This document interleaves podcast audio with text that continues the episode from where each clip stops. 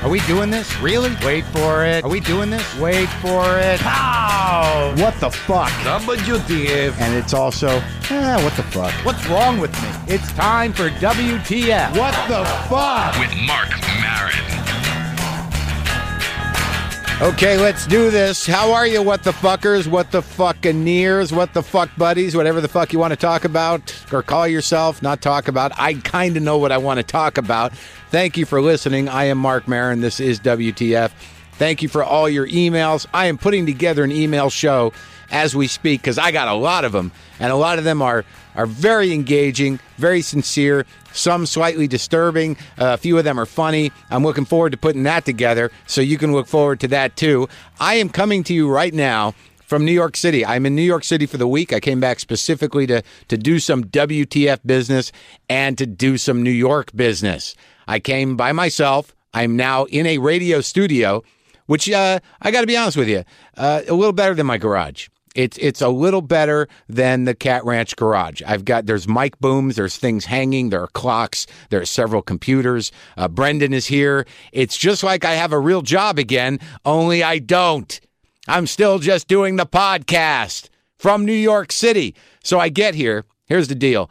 Here, here's where I am at in my life. I'm I'm cutting corners uh, economically, financially. I don't know how you want to call it. I'm trying to save money. So I didn't get a hotel. Usually I try to find a cheap hotel on hotels.com or whatever and uh, try to find one in New York, which is hard.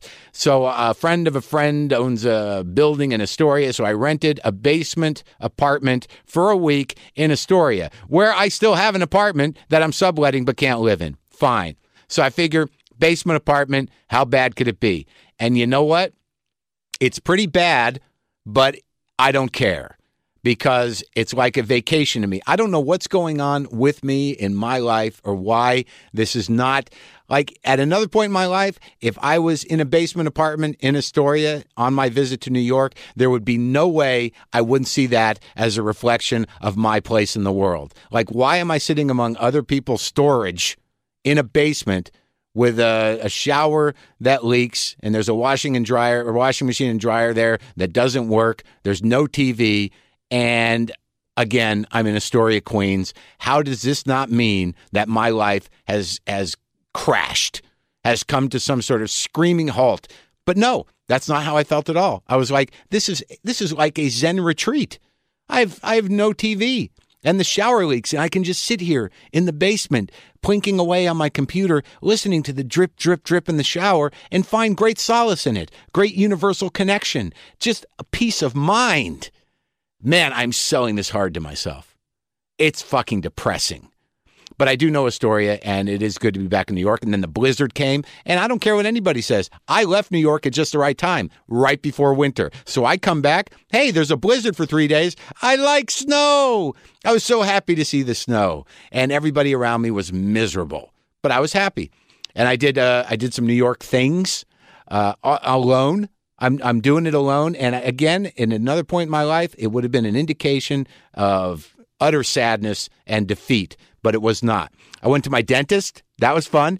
I went to my dentist because I have a fear that my gums are receding to the point where I'm going to have a mouth that looks like a skeleton or some sort of uh, Day of the Dead poster.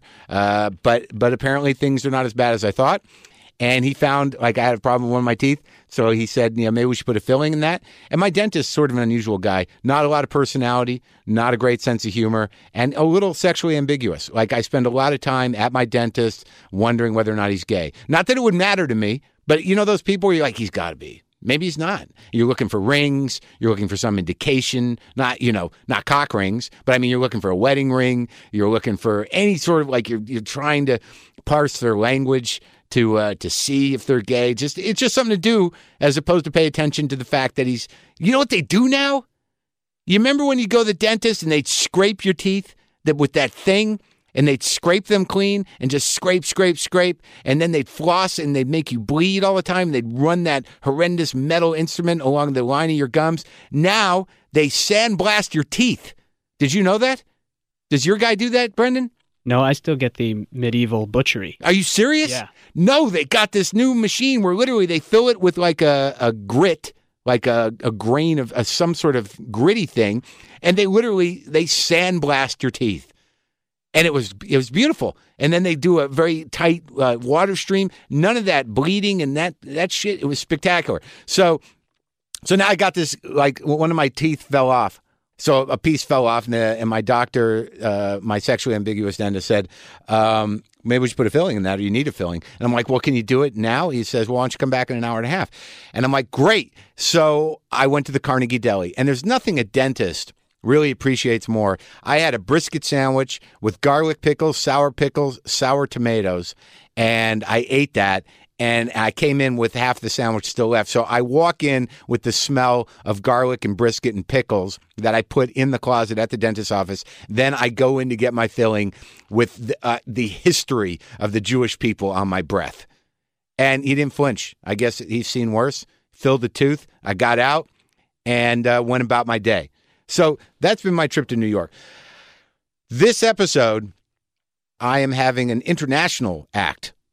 Can I call it that? I, I don't know if I can call it that, but I met Glenn Wool in Edinburgh, uh, Scotland, where I was for a month uh, d- during one of the darker periods of my life. I was there alone in a flat, uh, recently uh, separated. I was miserable. Thirty days, small audiences. I was I was at, at the bottom of uh, whatever uh, my sense of self is. And Glenn Wool was uh, was there, and I met him. He was doing a one person show, and he's originally Canadian, but has spent the last decade working in England. And he's very funny. He's very uh, a little abstract, a very decent guy, a raconteur, and uh, he's coming to the garage. So I hope you enjoy my interview with Glenn Wool.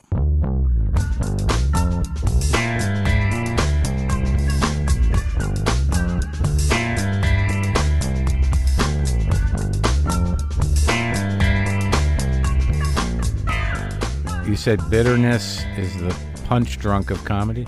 Yeah, man. Yeah, they'll they'll, uh, they'll let you come down and train, but it's sad to watch. we just did that a second time too because I said on it. Oh, sorry. We we've done that two times because I said that, and it was just as the uh, mic was firing up. Yeah, I'm just so- getting level set. We'll see if that that works. Well, I I, I like the analogy of that the the analogy of uh, that the bitter guy's like, oh yeah, there he is, still at it.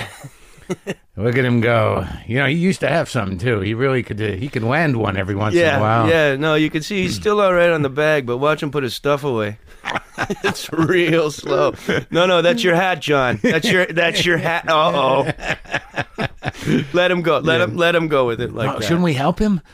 The- the- uh, it would have been 10 years ago and we, it would have the only way we could have helped him was stopping that fight in the third that's what he needs So we just got to let him go, huh? Yeah. All right. don't let him drive Yeah. no coffee for some Someone odd ought to reason. call him.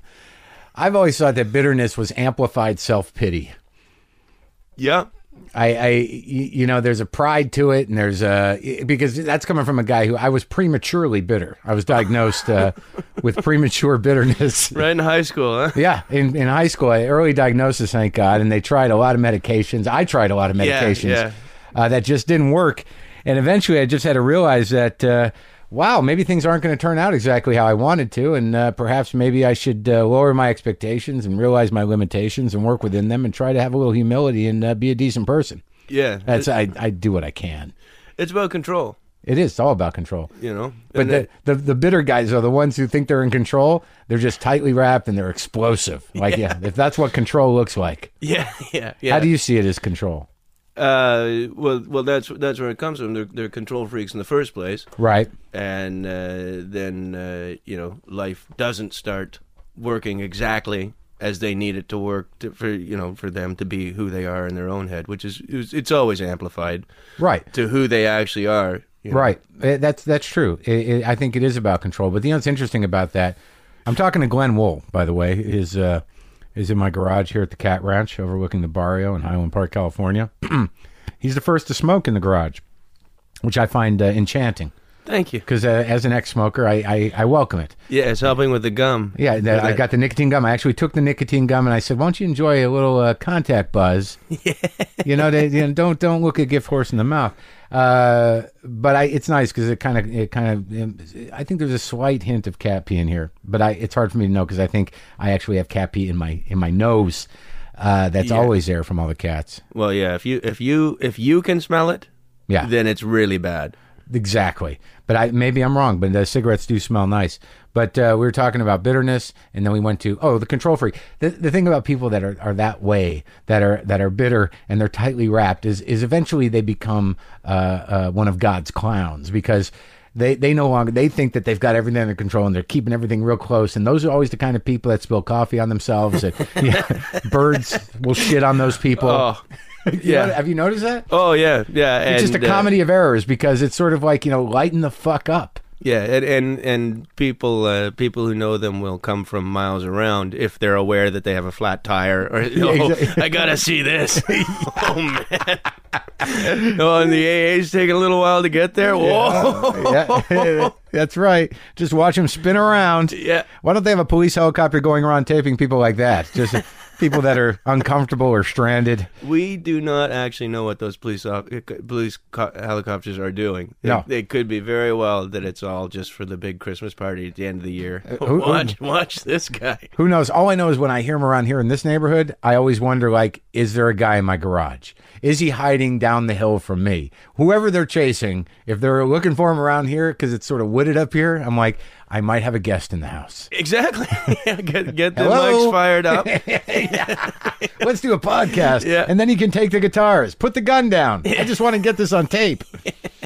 so now you uh I met you in in Sydney, right now in, in Edinburgh. In Edinburgh, Scotland, during a very uh, miserable time in my life, uh, in the middle of a separation and quite heartbroken, and you know, stranded there in Edinburgh, doing a show about that situation to very small audiences, and you were sort of a beacon of light there, because I went to see your show that I remember was very funny and opened with a, a very rapid montage of mustaches Yeah. uh, not unlike your own. There's many mustaches.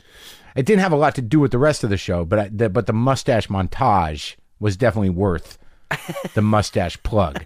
Didn't have something that was the title of the show something to do with mustaches, Uh, that one I think was Promises, Promises, and no, I don't think it had. Uh... but there was a mustache montage. Oh yeah, yeah, and it's it's uh, now up on uh, YouTube. And Oh, I don't, I don't under- know who put it there. Under what? Glenn Wool. Yeah. Okay, so if you want to see the mustache montage, uh, that's there. Now, let me ask you quite honestly. In Edinburgh, it seems that the idea of the one person show is really, for most comedians, a way to label their hour of stand up and loosely, if at all, theme it in order for it to be presented as a one person show.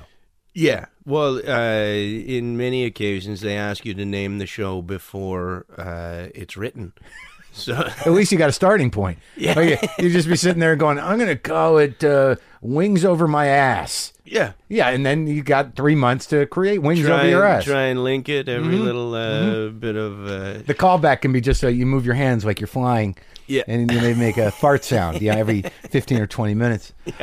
and then it juts up at the fart Yeah, sound yeah, like yeah. a little feather. Here we Yeah. go. And everyone's like, that's his hook, wings over his ass. It's wonderful.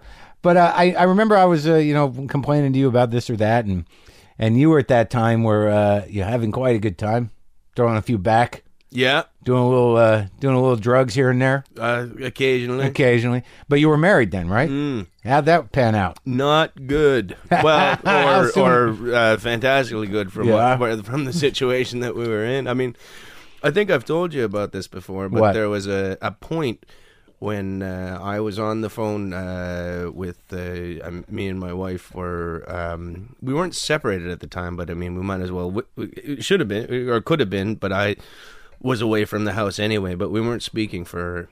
Uh, a couple weeks, Yeah. because uh, some reviews had come out saying that I was talking about our marital troubles Oh. on stage. Uh, but I, I always thought it was in sort of a I was I was the one making the mistakes and Right. she- I, I, I've done that. Yeah. Sure. yeah. Yeah. So she and and I had told her that look, I don't read reviews, nor should you, uh, because that's not they're not written by me. Right.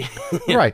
And, uh, and and then what happened? Well, she was very upset. We didn't talk for two weeks, and then uh, we finally uh, were in communication. I was on the phone with her just out front of the uh, the uh, venue that uh, we were. That's both when I in. ran into you. That's right. And Right that- then. that was the point where we had both. I think we both knew that our marriage was over, and uh, and uh, you know, then and there's no amount of drugs or, or booze that that can make that situation any better. And but you know, like I was just just it, it, it was a real sort of uh, crucial point in my life. And then you just came up and went, "Hey, man, how's it going?" I'm here to help. that's right. That's right. Because I didn't know you, but I met you once, and, I was, and then you were like, Ugh. I just saw that depleted kind of moment of like, I just had one of those fucking conversations, Yeah, and that was it. that was the yeah, that was the very moment that I think we both realized that this was That your not marriage going was to over. work. I, I realized it right then with you. Yeah, I think anybody within a two uh, two mile vicinity could have smelt that. Yeah, many people were uh, were they, the vibe went out from your cell phone. It was a, a sort of a a, a, a- a ripple. Yeah. went- and everyone went, "Oh, Glenn's, it's Yeah. over for him." Find the, and even the people who didn't know me, the, the epicenter of that, Yeah. whatever that was, is over. Yeah, oh, you sucked the fun out of a bunch of drunk Scottish people in, in a 50 yard radius. Everyone felt a sort of bleakness that was. Well, They- I, I don't know if that would suck the fun out of them. It, w- might uh, it, it might make them happier. They uh, they do have that sort of uh, hardworking Protestant. Yeah. yeah, the hardworking Protestant appreciation of Schadenfreude at any point. Like, ah, that bastard got his. I, uh, yeah, I, you know, I've had issues with that over the years. And because if you do the kind of comedy that you do or that I do, where you you draw from your life. That's where you're coming from. I mean, you you go off in, in into your world, and I go off into mine. But y- you know, you got to be able to talk about your fucking life. yeah. And then, like after a certain point with certain women, depending on exactly how you're portraying them on stage, they're going to be like, "Is that true? Do you mean that?" Because maybe we ought to talk about that, or maybe you shouldn't do that anymore. Yeah. And I- then, and then you talk about that particular argument on stage. Yeah. and then it just feeds itself into a big nightmare. I uh, I have a joke on my show, and it's only funny to a select few. Uh, s- some people find it very funny, and some people don't at all. But I go, I, I do one impression. It's of my wife, and uh, it goes like this: I don't talk like that. That's funny because, you know, the way we all characterize women's voices. Does she talk like that? no, not at all. Isn't that weird though? She- Because she we all was do that. English.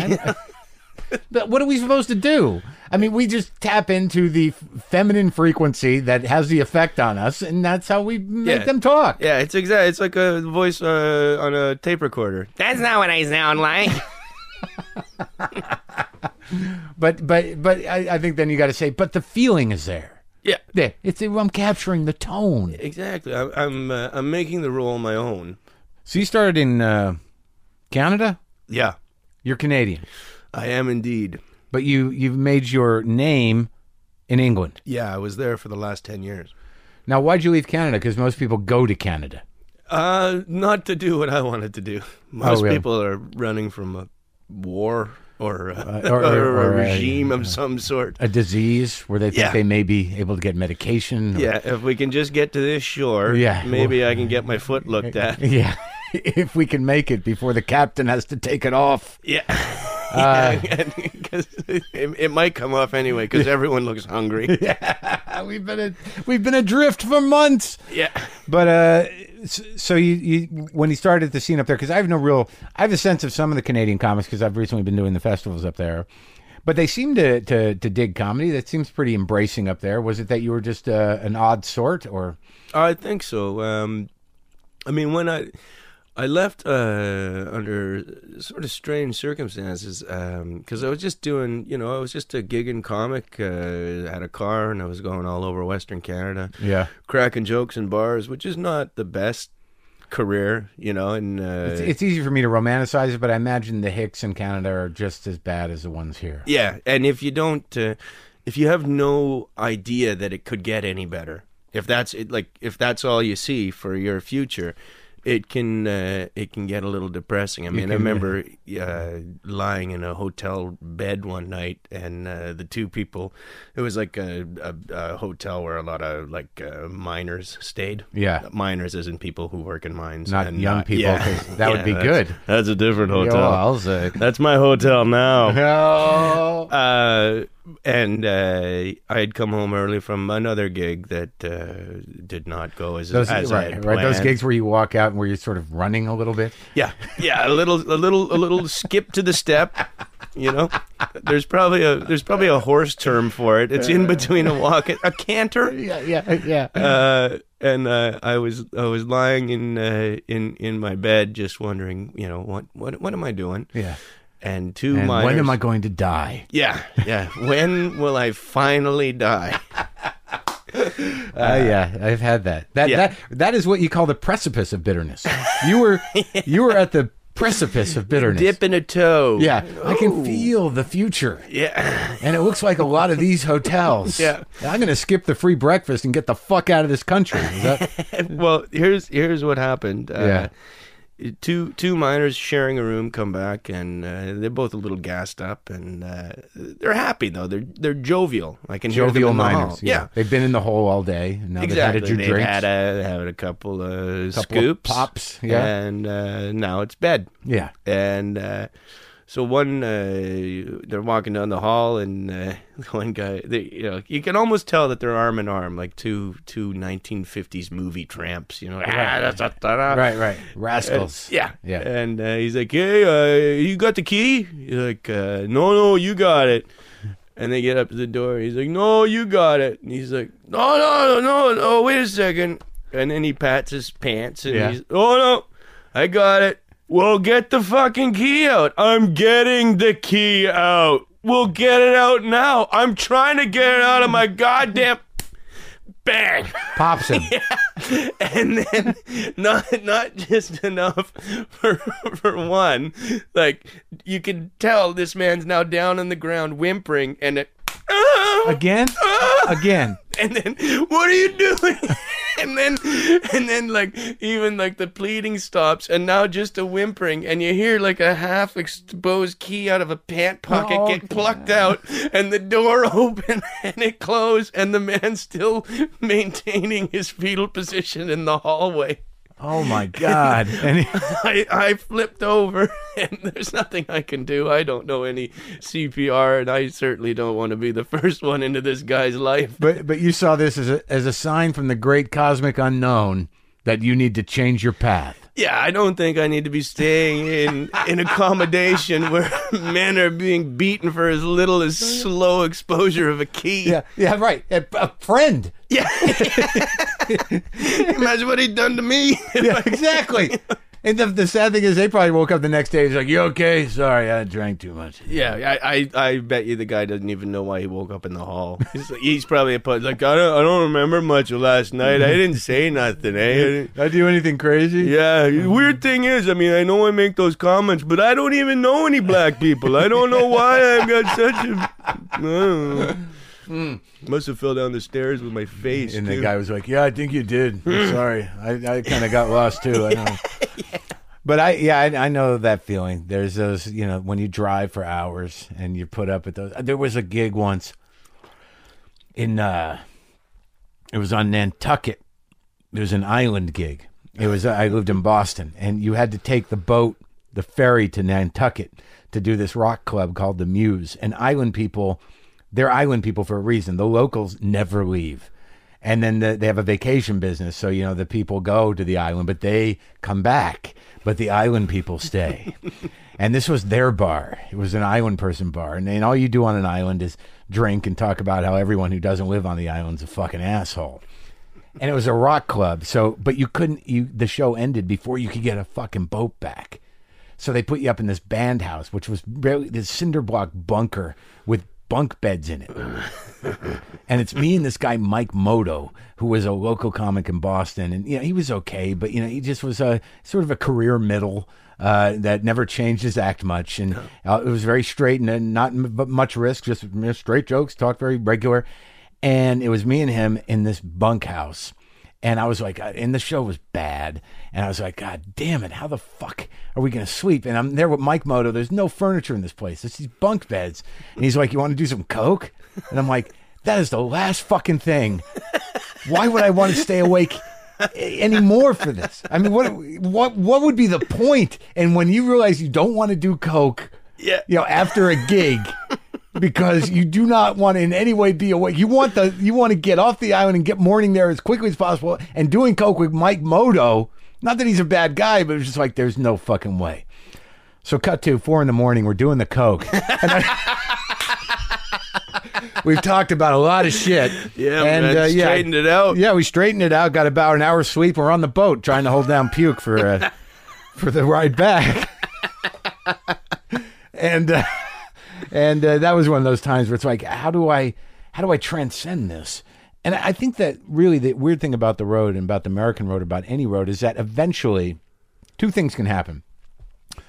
Either you build your act, your creativity gets stifled, and you build your act to accommodate the people that are coming, uh, which means to to play by road rules and to to, to become generalized or or or mediocre, or you build a you know you you stick by your guns and somehow build a, a tremendous following by by doing it. You know it's a gamble either way, but you chose to go to England because it was more embracing, Yeah, I got in a car accident.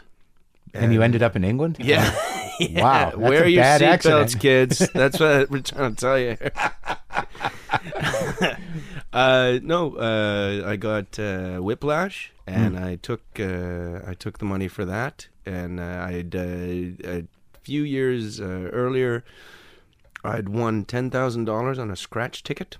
Really? Yeah, yeah. Did you continue playing after that? No, I wasn't. Even, the only reason I purchased it is because Jean Chrétien, our uh, prime minister at the time in Canada, Yeah. he'd ran on a platform saying that uh, he was going to lower the price of smokes because everyone was going down to the states to get them. So this price of smokes went down by a buck. So I was getting a pack of smokes, and uh, what would have cost me six forty-five before now cost me five eighty-five. Paying with a five and a toonie, I thought I've got an extra dollar. Give me a scratch ticket. Give me a scratch ticket. So what we're telling you here, kids, is that smoking makes you money, there you go. Yeah. You heard it here first. and that's why I I have never gambled again because nothing will ever feel like that. Nothing will ever feel like a 19 year old boy winning ten thousand dollars On a lark. on a lark, checking it twice, three. T- it, am I seeing three numbers? Because you've had that before. you Sure, know, you sure. You think wish the you've numbers. won. Yeah, yeah, and then oh, that's a that, that's a thousand. Can you imagine how that would have been? No. Ten grand. Yeah, man. I And- feel like going to get scratch tickets right now. Well, I got, but I got a bug for that shit. You know, I got to be careful with that because my dad calls me. He's like, "Look, I got a system Oh, for the geez. scratch ticket. How's that working out for you? Wh- when is the system going to pay off?" Yeah, they won't let me buy them in Vegas, man. They know. All right, so you got ten grand, and uh, 10 you, grand, You so- decided to uh, to not get your neck fixed. No, no. Well, I love those. Ins- I love decisions that are made around insurance, buddy. Like I got into a car wreck, and, I- and I got like two grand, and I'm like, you know what? I'm gonna go pay five hundred bucks to fix it, and I'm gonna have fifteen hundred dollars and a fucking trunk that leaks Yeah. for the rest of time. okay, so you got what? You got like eighteen thousand dollars yeah, or so, yeah, and you say, I'm getting on a boat, or you got on a plane, probably. yeah. We do plans. So you fly to England, and you just you just set up. Uh, I didn't go to England first. I went to uh, Europe and backpacked around, and then I was in a. Uh, Did you, were you looking for yourself, Mm, or just getting laid? uh, well, if those are the choices, I was looking for myself. um, out of those two things, uh, no, I was uh, I was in uh, Copenhagen, staying in a hostel, and I was doing some laundry, and, and this had been about two weeks uh, since I'd done a gig, and um, you don't realize uh, until you stop gigging how much you actually need it for your release. You gotta stay in shape. Yeah, Well, just you gotta Yeah. you gotta get it out. Yeah, because your eyes start to bulge and you know you start to sweat a weird smell. Yeah. Yeah, I know. and uh, the I was in a laundromat washing that weird smell out of my clothes. You just, were you spontaneously broke into a set at the laundromat in Copenhagen? no. Hey, can I get everyone's attention? Yeah, yeah. T- turn that machine off. No, no, it'll be good. It'll be good. Uh, so I uh, there was a beautiful young uh, Danish woman uh, also doing her laundry, and uh, of course I started to uh, you know try every move in the book What'd on that- her. what'd that look like? Yeah. Are these yours that I just took out of your dryer? They're really pretty. Yeah, you mind if I try them on? Yeah. I'm like, uh, so uh, what's what's there to do in Copenhagen? Hmm. And uh, she's just uh, she's she's still polite. Like I, I think she's flattered Yeah. by the attention. Did she understand English? yeah, oh yeah, Oh, oh, good, okay. they all do. Yeah. oh Scandinavia. They they speak better English than the English. There's part of me that really wants to go there. And I It's your cock. Is it? you might be right. Yeah, because a, a buddy of mine told me like he he had family up there, so he goes to visit, and he said he stopped at a gas station and go to a convenience store, and he walked in and he was like, "My God, there's a supermodel working at the convenience Yeah. store." yeah. Like they all look like who, that. Who thinks she's hideous? She's like, yeah, it's the only thing that's good for me. I mean, as you can tell, I am li- ugly like a troll who should be shot onto a bridge. So um, I will I will wash your windshield too, but I'll do it with my face away so you don't have to see it when it's clean. Oh my god. Okay, I'm going. I uh, say to the woman, "What what's going on in Copenhagen?" Uh, which is is it's always my line, and it just happened to be that I was in Copenhagen, so Good. got a good. better chance of working. What's going on in Copenhagen? Yeah. That's where I am. uh, and she went, uh, "I don't know. Uh, people go to stand up comedy sometimes." And tha- at that point, it went from me trying to get laid to what? Where do they where where, where do they do it? Uh, but they, it's in the square over there, the the, the square. And- You're I'm not looking at your tits anymore. I really need to know this now. I can do that. Yeah. I can do stand up comedy. Yeah, yeah. I, I hadn't even got to that part. Yeah, yeah. Uh, So you went down there? Yeah, she told me the where the square was, and uh, I went and uh, took. I could. I, it was a poster in Danish, but uh, you can always tell a comic's eight by ten. Oh yeah, yeah. The, the, the thinly veiled neediness with the Yeah. with the pandering smile. Yeah, Yeah. Every once in a while, a plush toy in there too. Sure, sure. Yeah. Or He's got a somebody duck on his doing a shoulder. goofy with his- Yeah, yeah, with yeah. the hands up. The best ones Yeah. are the composite shots where they got four pictures of them in different outfits, and different expressions. I don't know if you saw that kind of stuff where you were. Everywhere, man. Sure. That's that's a symptom. Yeah, the that's not composite shot. that's not an idea. That's a symptom of, of a problem. Yeah, I do a thing about the comedy store. Like, there's so many pictures there. I believe they're sucking the energy out of the club. That the, that the, the need captured. That the cl- the club is so dark because the pictures are draining it. Yeah, it's it's part of a 1970s LSD test. They Oh, would, hell yeah. They would put a wall of pictures up like, like up like that, and then uh, two years later you'd shoot a Kennedy. Yeah. for whatever reason. Exactly. They're quietly feeding and they're programming people to, to snap. So, all right. So you started doing it in, in Copenhagen, and it Yeah. just and you locked in. I mean, were people like excited, like, "Hey, who's this American uh, with the with the the weird angle and the and the tilted stance?" Uh, well, one guy, uh, he was uh, he's a Northern Irish comic that lived in Copenhagen. He didn't he didn't like me on the patch, so uh, he he he's a. I mean, he won't t- mind me telling this story because he knows that he did it. So. um, What does that mean? He didn't like you on the patch. I, I- He didn't like me. Like he liked being the English speaking. Oh, I comic see, I There. see. So, yeah, yeah, He uh, he'd been out uh, street performing all day, and then you know, some- Busking. yeah, Uh-huh. and uh, he confronted me out front of the uh, club in Denmark, uh, Copenhagen, with a drum on his back, accusing me of stealing my jokes. really. like he was getting so into it that the little symbol was going off. Like I don't know, you, you think you could come here and uh, uh, ting ting? And I'm like, what are you talking about? I, he, I go, what? I, I- who who did I steal my jokes from? He goes, "Ah, I I don't know, but you seem pretty young to know about stuff like that. oh, I didn't even have a plan. yeah, I did, yeah. I kind of envy you guys that spend a lot of time over there, only in the sense that for me, when I go even to an English speaking country, I, I feel like I, I don't understand what's happening and I, I feel singled out and uncomfortable and alone. And that, like, I'm speaking What did they, some- what did they catch you doing? nothing, Okay, just weeping, walking down the street, like, looking for friends.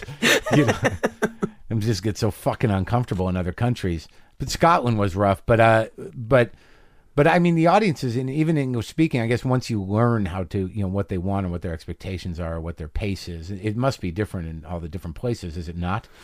it is. There, there's subtle differences, but I think the uh, similarities. Uh, What's the difference? Outweigh it. Like, what's the difference between, say, also, I think that some there's some part of the way I do comedy and how revealing I am and how you know, uh, you know, raw I am that is uniquely American. But you know, I'm not that popular here, so I don't know what I'm basing that on. Like yeah, some people say, like you should go to England; they'll love you there. And I'm like, but I'm so comfortable here. I mean, these are my people. Yet I can only fill half a club. You know, maybe I can, I don't want to disappoint those 50 people who come out, you know, religiously. expecting something different. yeah. I hope you guys brought friends that want to hear the old stuff. Uh, yeah, 'cause I haven't got some new stuff. I don't have any right now. But uh, see, I don't know. I'd like to go to England. I'd like to perform there. I've never been there. I was there once when I just got out of school. I spent a, a month there. Uh, it was miserable. I took some photography classes. I lived in some area called Onslow Gardens. Does that ring a bell? Anything? Uh, Hounslow? Onslow. No, Nothing. nothing. See, I, What maybe part I'm of making town it is up. it in? I don't fucking know. It was Richmond College. Oh, okay. That so could- south. Yeah. Oh, you know where that is? I know where Richmond is. Yeah. Yeah. Richmond is the name of an area. Yep.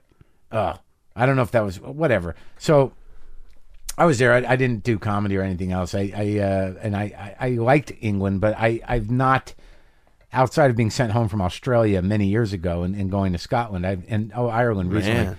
But I mean, but a lot of good dudes come out of England. Well, a few anyways. And you seem to have built your career there and found your style there. What makes uh, the comedy scene there uh, different than the states? Um. Well, I know I I can't speak for the states, but I know in Canada, um, that uh, it's easier to be cynical in London and not be viewed as uh, A negative as- person. Yeah, or like a boat rocker.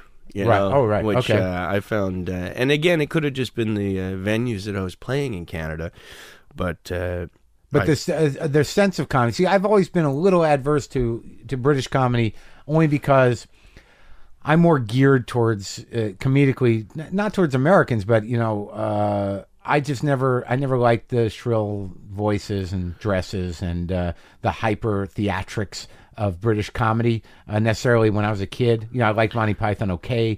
Uh, you know, I respect what they did, but it didn't hit me on a gut level. And I I think a lot of times uh, the Brits don't reveal uh, a lot of themselves when they do stand up. Is that possible? Or am yeah, I- no, it's true, and a lot of the time, uh, it's characters, even when Right. even when they are um, being uh, like not not under the guise of a character, they're still Right. being a character. Right. But uh, the class system is still very much at play over there. So uh, How does that play into it? Well, they uh, you know there's uh, there's ownership of material, uh, and uh, if somebody's perceived as um, as a you know middle class, they're like, well, you can't really talk about that, you know. Really? Yeah, I I think uh, I think that's what where a lot of the uh, It, what- it- what's an example of that? Means the audience won't buy it? yeah because they know they can tell a lot of, a lot of British guys don't use their real names because they they know just from a name just just from your name what your uh, Where you come from, what, your, parents' family is? financial background is. and you're saying that f- given that most of the audience is probably working class, that you've got to try to pass? Is that what you're saying? No, the cla- the audiences will generally be mixed, uh, Mm-hmm. um, but uh, they're they're they're viewing it on a different level than than we can perceive. If you just look at it from outside, you're just like, well, an English accent is an English accent. It's not. Uh, there's you know, and, and it's not even class. Like uh, somebody from uh, Liverpool could be, uh, you know, as soon as they start talking, they'll uh, they'll go, okay, well, he's he's a he's a thief. Because that's a stereotype of Oh, uh, no kidding. scousers. So the, there's there's a lot at play, and there's a lot Huh. there's there's a lot of reason that they mask that, and that's always been a problem I've had with um, British comedy. Um, As, a, as someone who, who uh, watches it or as somebody who's being working there? uh, just watching it, um, they'll go out of their way to never say anything uh, racist. Like it would be it would be deemed as uh, you know like you could get a show stopped. But a lot there's a lot of That times sounds like a good thing. Am I misreading you? Oh. No, no, not at, uh, not at all. Uh, it is a good thing, but a lot of the times you'll have uh, upper class people aping working class people Oh, okay. on s- on stage to get them to say what they'd want a working class person to say, and that is that is totally fine. But if you if you look at it, the same sort of uh, repression Right. has been uh, been put onto the English working class uh, much more than any race because the other races haven't been there long enough. Like uh, I. I had a, I've got a working class friend in England who was talking to uh, an Irish guy, and the Irish guy was saying how much uh, him and his family hated the English, and he said, "Well, I think you should define what you're saying because if you're talking about the people that went over to Ireland that were English, uh, that is the gentry." And for as long as they've been shitting on you from a high height, they've been doing it much worse and for much longer to us. right. You're right. Well, I guess I could go with any sort of ruling class in a way, huh? That's interesting. But I've also noticed that a lot of times people go from other countries. Like, I, you know, I don't want to name names, but there was a period of time where like several American comics were working over there, and many of them just couldn't make a go of it here. And and some of the standards were a little different over there in terms of that, you know, what might be construed as as somewhat hackneyed uh, in an American club over there, they were just thrilled to have a Yank doing it. Yep, that's uh, that's very true. But uh, it's uh, it's like the gold rush. Yeah, Get there first, and you'll get the you'll get the best spot. So you're saying those days are over? Uh, I'm saying that a lot of the uh, a lot of the riverbed has been charted. Yeah, but You'll, right. you'll you'll sta- you'll stake a claim far up the river where there may be no gold. I get you. So, but but also then you have the case of Hicks who went over there because he was you know fundamentally uh, misunderstood here and uh, did not get the uh, the the credit and attention that his his comedy deserved, and he went over there and they just they enjoyed the the the misanthropic political incisiveness of it because it was my understanding, and I I still feel this, so I think I may be wrong, that even a middle class Englishman is probably you know better educated than than most Americans.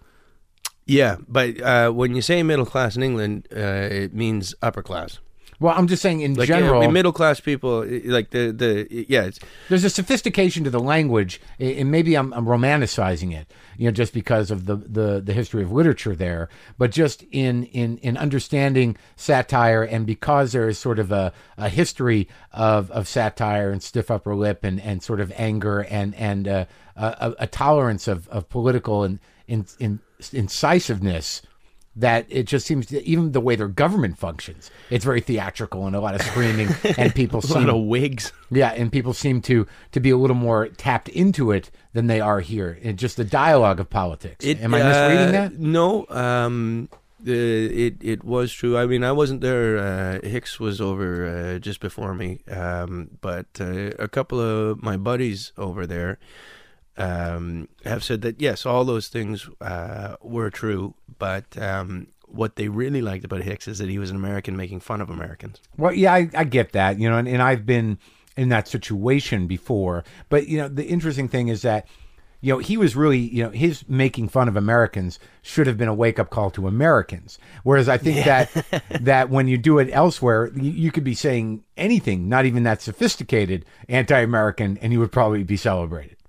That that you know, I thought his criticism of America was fairly sophisticated and and should have played to Americans. Uh, and I guess what I'm saying is that I've been in that situation where it's like you know I'm critical of my government or whatever.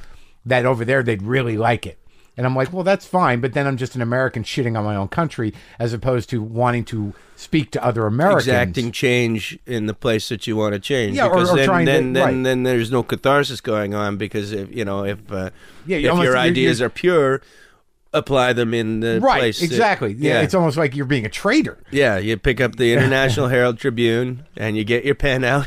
And then you go, and this is what else I'd like to change about that. Yeah. But, you know, shouted across the ocean. But you don't. yeah, I mean, you you seem to traverse in a different like uh, world that I think is also y- you're slightly. I, I don't want to you know do you any dis- disservice, but you know you're theatrical. You're you you have a surrealistic way and a very lyrical way of presenting your stuff. You know it i- it is it is heartfelt, but also you know very poetic, and it goes places that are very uh, become somewhat bizarre.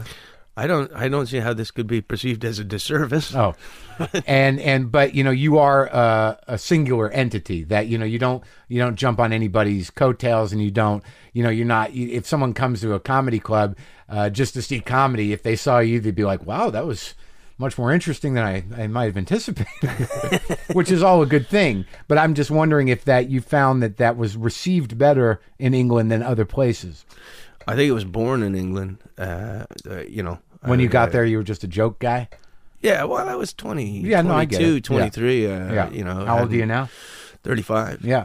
So you developed. You you were Yeah. able to find your uh, take your stage there. Yeah, but then I mean it's it's ever uh, it's it's ever changing cuz uh, from that platform I jumped off and uh, now I'm performing globally and I find that uh, things are uh, th- things are shifting to um, where uh, where I am at the uh, at the time and that's why America is so exciting to me uh, and I have to remind myself of that uh, that uh, the um, the the best jokes uh, I'll perform in America are still to come because I, you know, I have to be here for a while. The the Right. jokes. And the good thing is, is that you have you have your voice now. You just have to fill it with new things. yeah. And and how's your experience been? And uh, by the way, welcome to my country. Oh, Thank you. very nice to see you. uh, to be here. What have you been finding? How's your experience been in the in the couple of weeks you've been here in Los Angeles? Um, I've really been, uh, in maybe it's just because I'm reading a book about the Klondike right now, but uh, it it really feels like uh, like I've, I'm I'm heading up to uh, Alaska in uh, in the late 1800s, just like right down from uh, the shysters that you could meet along the way, and uh, Sure. the amount of stuff that you have with you all plays a role of whether or not you can get to Dawson City. Yeah, they see you coming. Oh yeah, We got a fresh one. yeah, yeah. and I mean, I remember because I've been coming to America on and off for the last couple of years, and I used to see, um, you know, friends of mine who'd making the LA move, and there was just a worry in their eyes. Um, you know, if you if you met them in, within the first six months of being here, just uh, like, uh, what have I done? Why didn't I? Why didn't I stay? Where uh, I'm a big fish, and everyone yeah. knows my name.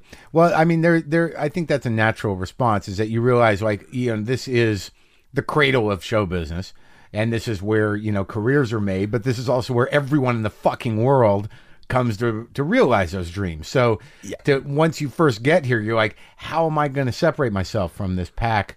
of dreamers and and then you know you've got to look at your own resources and and at that point you know not let yourself be erased by fear and and realize like you know I'm a guy I've done some work I've got something unique to offer you know who do I got to talk to to get where I need to be Yeah. and and a lot of the times it's you you just have to talk to yourself. yeah And- because you yeah. can't get a meeting with that guy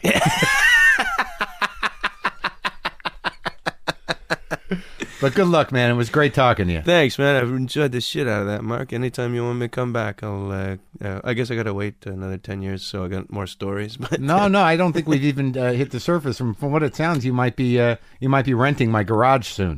yeah, yeah. There's a couple of calls on your phone, so it's, uh, inquiring. I better go listen to him. Glenn Wool. Mark Maron.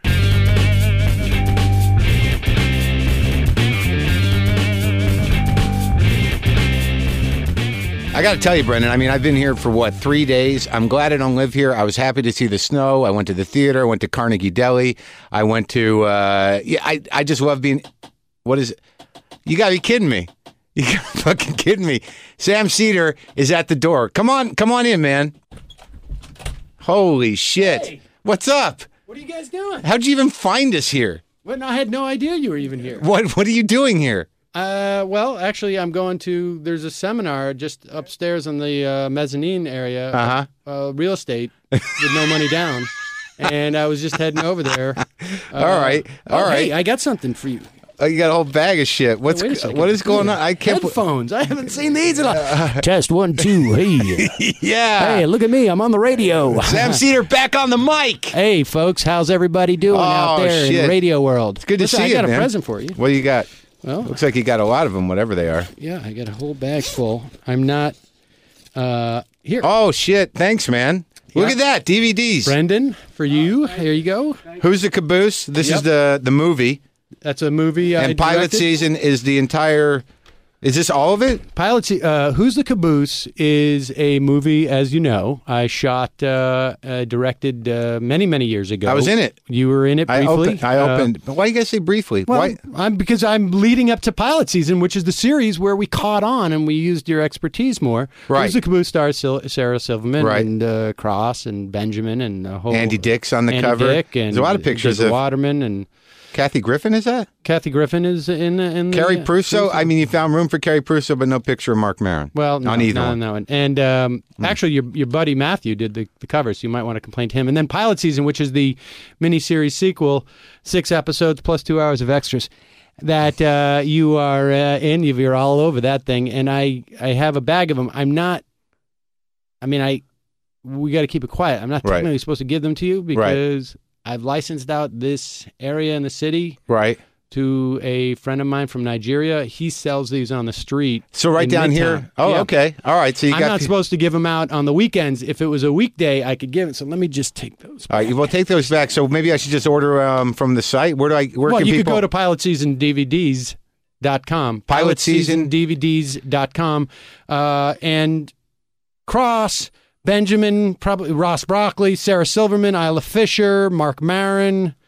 Who it's else? a it's a big cast. It was a Oh, good it's great- time. it's great. And it's well, very that's fun great. stuff. But I could also get them on the street uh, in Midtown. What what did we like Sixth Avenue and what th- in the 30s? You know, got- I just basically I give different people territories. They, Uh-huh. they do it whatever they wherever they sell up the set up their table, and that's basically how does it how does it sell on, on that level? I mean, I, I don't wouldn't understand the pitch. I mean, other than what you just did, I can't see. uh, Does it sell pretty well on the street or? I mean, it does all right. I mean, Yeah. the guys, I, I, you know, I, I'm handing out wholesale, but I'll tell you what I'm going to do for your listeners. Yeah, The first 10 callers yeah, to call right now, yeah. uh, as soon as we get the first 10 callers, I will, I will give them a free uh, DVD. If I mail it from a different location, I'm not going to be screwing up my licensing deals with the guys. So who are on okay, so the first street. ten callers uh, right now. What is uh, the call-in number? It's, what we're is, t- what we're is- do we have a call-in number? It's a ta- we're taping, but I was going to play along with you Taping. because I thought it was, yeah, this isn't live. There's there's no live. But look, if you can figure out how, call in, and Sam will give you. We'll send you Oh. uh, DVD. Well, we'll see what happens. I mean, when when I run this, if people, Sorry. This is taped? yeah, Oh. it's all taped. It's a podcast. I'm doing a podcast. WTF? No, not familiar. It's you can get it on iTunes or uh, W- Hmm. iTunes? WTFpod.com. Never Yeah. iTunes. Well, no, but it's good to see you. I- It's an interesting coincidence. What time's your seminar? Because this isn't. This seems to take. I actually got plenty of time. you know, I listened to. Um, I listened to. Uh, are we done with the play? we done with that playlet? the playlet. Oh, was that a Dude, play? Is this going to be a full interview or what? I do want to talk to you though. So, what the fuck have you been doing? Well, I mean, I don't talk to you. People are asking me, "Do you ever basically talk to Sam?" I'm like, spent what? most of my time writing this little playlet that we just did. That's basically. I thought that what was I've been doing for the improvised. past three or four months. You call it a playlet? well, I mean, I've never even heard when that word. you are a uh, actor of my caliber, yeah, and I am now available for acting gigs, incidentally. and you can contact Sam at. Uh, Oh God, I don't know. PilotSeasonDVDs.com. They If you can buy also- something, I'll know you're interested in. it. yeah, maybe put a memo in the PayPal box Right. that Sam, we're interested in having you do a local TV commercial Right. for my car place. Right. I'll do original voiceovers, anything. Um, I listened to your. Uh, I listened. You know, I listened to uh, uh, WTF? WTF. Yeah. that's what it You is. can get it right at WTFpod.com. Right. Well, I think most people know that. Uh, they wouldn't be listening to it. All right. Well, I'm just plugging Right? because I you're. mean- all right. All right. All right. All right. So you've been listening. Were you going to say something nice or what? What? were you gonna- No. no. What? No. I listened to the one with Benjamin. I Uh, thought that was really. I thought it was strange. Well, let's have you address that, Sam, because he said that you were his bully in that. Yeah. Well, no. Well, that's an easy thing to address. John is a pathological liar. Yeah. I mean, you know that, right? I I didn't know that. I mean, I know that you guys Have play you with had each Cross on? You've had Cross on, right? other. We had him on early on. Did you yeah. ask Cross if, if Benjamin- yeah, uh, say John Benjamin, pathological liar? or No, he'll just say yes. But so you're saying that everything John said about you was not true? Ninety-eight percent of it. I mean, I but think you guys were friends, right? no, we still are friends. Okay. So what wasn't true? That you beat you didn't beat him up or His pick on him? whole fantasy that I was his bully. Uh, Yeah. I actually was not his bully. I was his friend's bully. Oh, okay. Yeah, Robbie Polanski. and Benjamin tried to weasel in to, be our bu- relationship. Right. So, Uh, you know, so like the whole thing was like Robbie Polanski had this thing where, okay, I didn't like him. Uh, he didn't like me. I was fat. He would call me fat names. yeah. And so I beat him up at a bar mitzvah. Mm-hmm. And then Benjamin's like so desperate for attention Yeah. that he tries to weasel in on this whole thing. Like, Like- hey, look at me, Sam. Yeah. Yeah. Did he call you fat? And, Yeah, and I'm just like I, don't- I'm not that interested. In bullying you? Yeah, it's just too small. There's no there's no sport to it. And so then over the years, he's developed this like, you know, that's why like he, I, he was talking about how we went to college together. Oh, we ended up at the same college, literally across the hall. Like his dorm door was three feet further away from me than you're sitting from me now. Yeah. And um and I'm listening to the podcast. He's making this whole dramatic thing like like ah, you know, for years he was bullying me. No, that's not true. I mean, I I went to parties at his house in high school. In junior high, he tried to gain some attention by getting bullied by me, and I wouldn't do it. Oh, so the, so he's got some uh, resentment about that. Well, and now he's created this sort of bizarre fiction in his head Yeah, that is just it's weird. Man. Yeah. It's Well, very weird. some And people- then I Uh, thought yeah. I thought the way that you dealt with him was a little bit strange too, Frank. What what frankly. what happened? I don't know. It was just very. You were weird. You were a little bit weird with him. I was. I Well, didn't and even also, remember. I It was so- remember you said that I bullied you too, which actually I feel like maybe you and I should step out I, of the I- studio for a second and deal with it. I felt that you were bullying me when you came in. E- even when you're nice, I feel bullied by you. I Well, I mean that's It- different than me bullying you, isn't I don't. I don't know. Maybe if you have two people making up these big, allu- you know, delusions that they're being bullied by you, maybe you have Well, to address the fact it? that Let's ask. Let's ask Brendan. Brendan, Yes, if sir. I feel warm in a studio that is like forty-five degrees, is it warm in the studio or is it that I feel warm? See what you're doing? You're talking to Brendan about me, and you're basically calling me some Well, sort of no. delusional idiot. You're bullying me right now. I'm not bullying you. Let me ask you then, Yeah. Mark. If I feel warm in Yeah. a studio and it's 45 degrees in the studio, Yeah. is it warm in the studio? Well, to, to me, I it mean, would be. let's say It- there's to other you, it would people be in it. warm. Let's say there's To other you- people in My it. mother has very. So you're she's saying that there always is no- cold. so it's so no no no. So you're it's saying not that, that- your mother's always cold. It's always cold. Wherever your mother is is always cold. If we're to believe well, what if you're you're saying. going to believe that temperatures are relative to to certain you know feelings, just based on some average, then you're right. That there's a logic to that. Hmm? well, But- tell me the other way that uh, we could go about uh, talking about because temperature is specifically relative. No, I, but I think that you- we're living in a day and age we have to let those paradigms go. That like if you feel warm, it's warm. Okay, so if you feel like I bully you, then I'm I'm bullying you. That's necessarily. right. Hmm. Exactly. Now, I does think- that work both ways? Sure, if you'd okay, like it well, to. I feel like you make up things.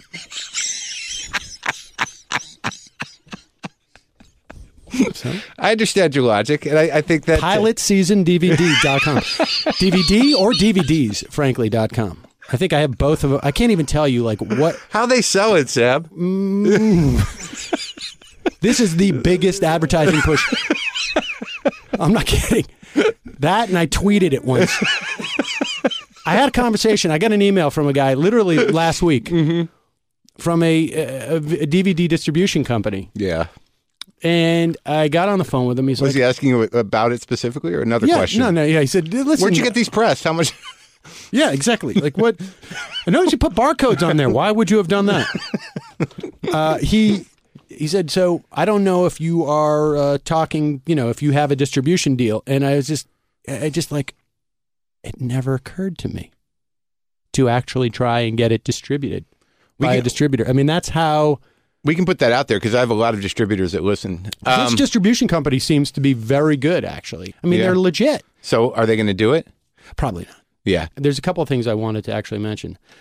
because we can just say you there's- have a PayPal account and people can just put money in it. Yeah, I don't want to go that route All right. yet. Okay, Yet. right. Uh, but if people, uh, I do have an M box. Do you remember? Like I, I bought it like years ago. I found it. I'd like to sell that. Then Mbox. What, oh, Mbox? talk about the sculpture because Yes, you've and been trying. I got a Giger sculpture I bought years ago when I had money. Back when I used to do sitcoms, That's what and you I had that, money. That, That was your art investment. was my art investment, and actually, according to what they're selling it now, it has accrued a lot of money. uh huh. and what is that? That's like a thing from Alien. It- he- it's the guy who did Alien, That and and this is a Did uh, you have it birth in your li- machine baby. a birth machine baby. That's what it's called. yeah. And did it's you- cool. It's totally, honestly, I'm not kidding. It's totally up your uh, alley. my alley. Yeah. I don't even like science fiction that much. It, it- it's like it's post-apocalyptic. It's dark. It's has Where would I problems put it? with. He has a lot of problems with his mother, Giger. Yeah. Yes, seriously, that alien was How much? modeled How after his much? mother.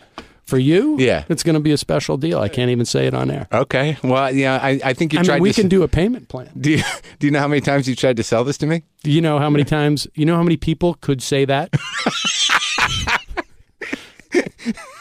that's like a, like that's like a code now. Have you put it up on? I Craigslist? just, I just, I put a listing on like some uh, Hollywood bulletin boards, and that's just basically my way of saying, please hire me. Here's my, Does anyone want to anybody, buy? all I need is, does anybody like Giger? And then like three producers go, oh, Cedar's in big trouble. He needs money bad. Oh. did you put it up on PayPal or not PayPal on uh, eBay? I did a long time ago. Last time I had, I had like an economic cri- crisis. Did anyone bid on it? mm, one guy said, "How do we know this is real? Uh huh. And how'd you answer that? Uh, How do you send a know picture? anything is real? I don't know. You know, maybe you don't exist either. I mean, what am I going to do?" So now let's get back to the temperature discussion. It sounds like you're coming around my way. now. Uh, but I was just having a conversation with you about something you said, and you, God, you- I'm just surrounded by liars. Seriously, let me borrow some money. okay, Sam Cedar, ladies and gentlemen, I'll give you some money. All right, pilot season DVDs. I mean, goodbye, Dot com. pilot season DVDs.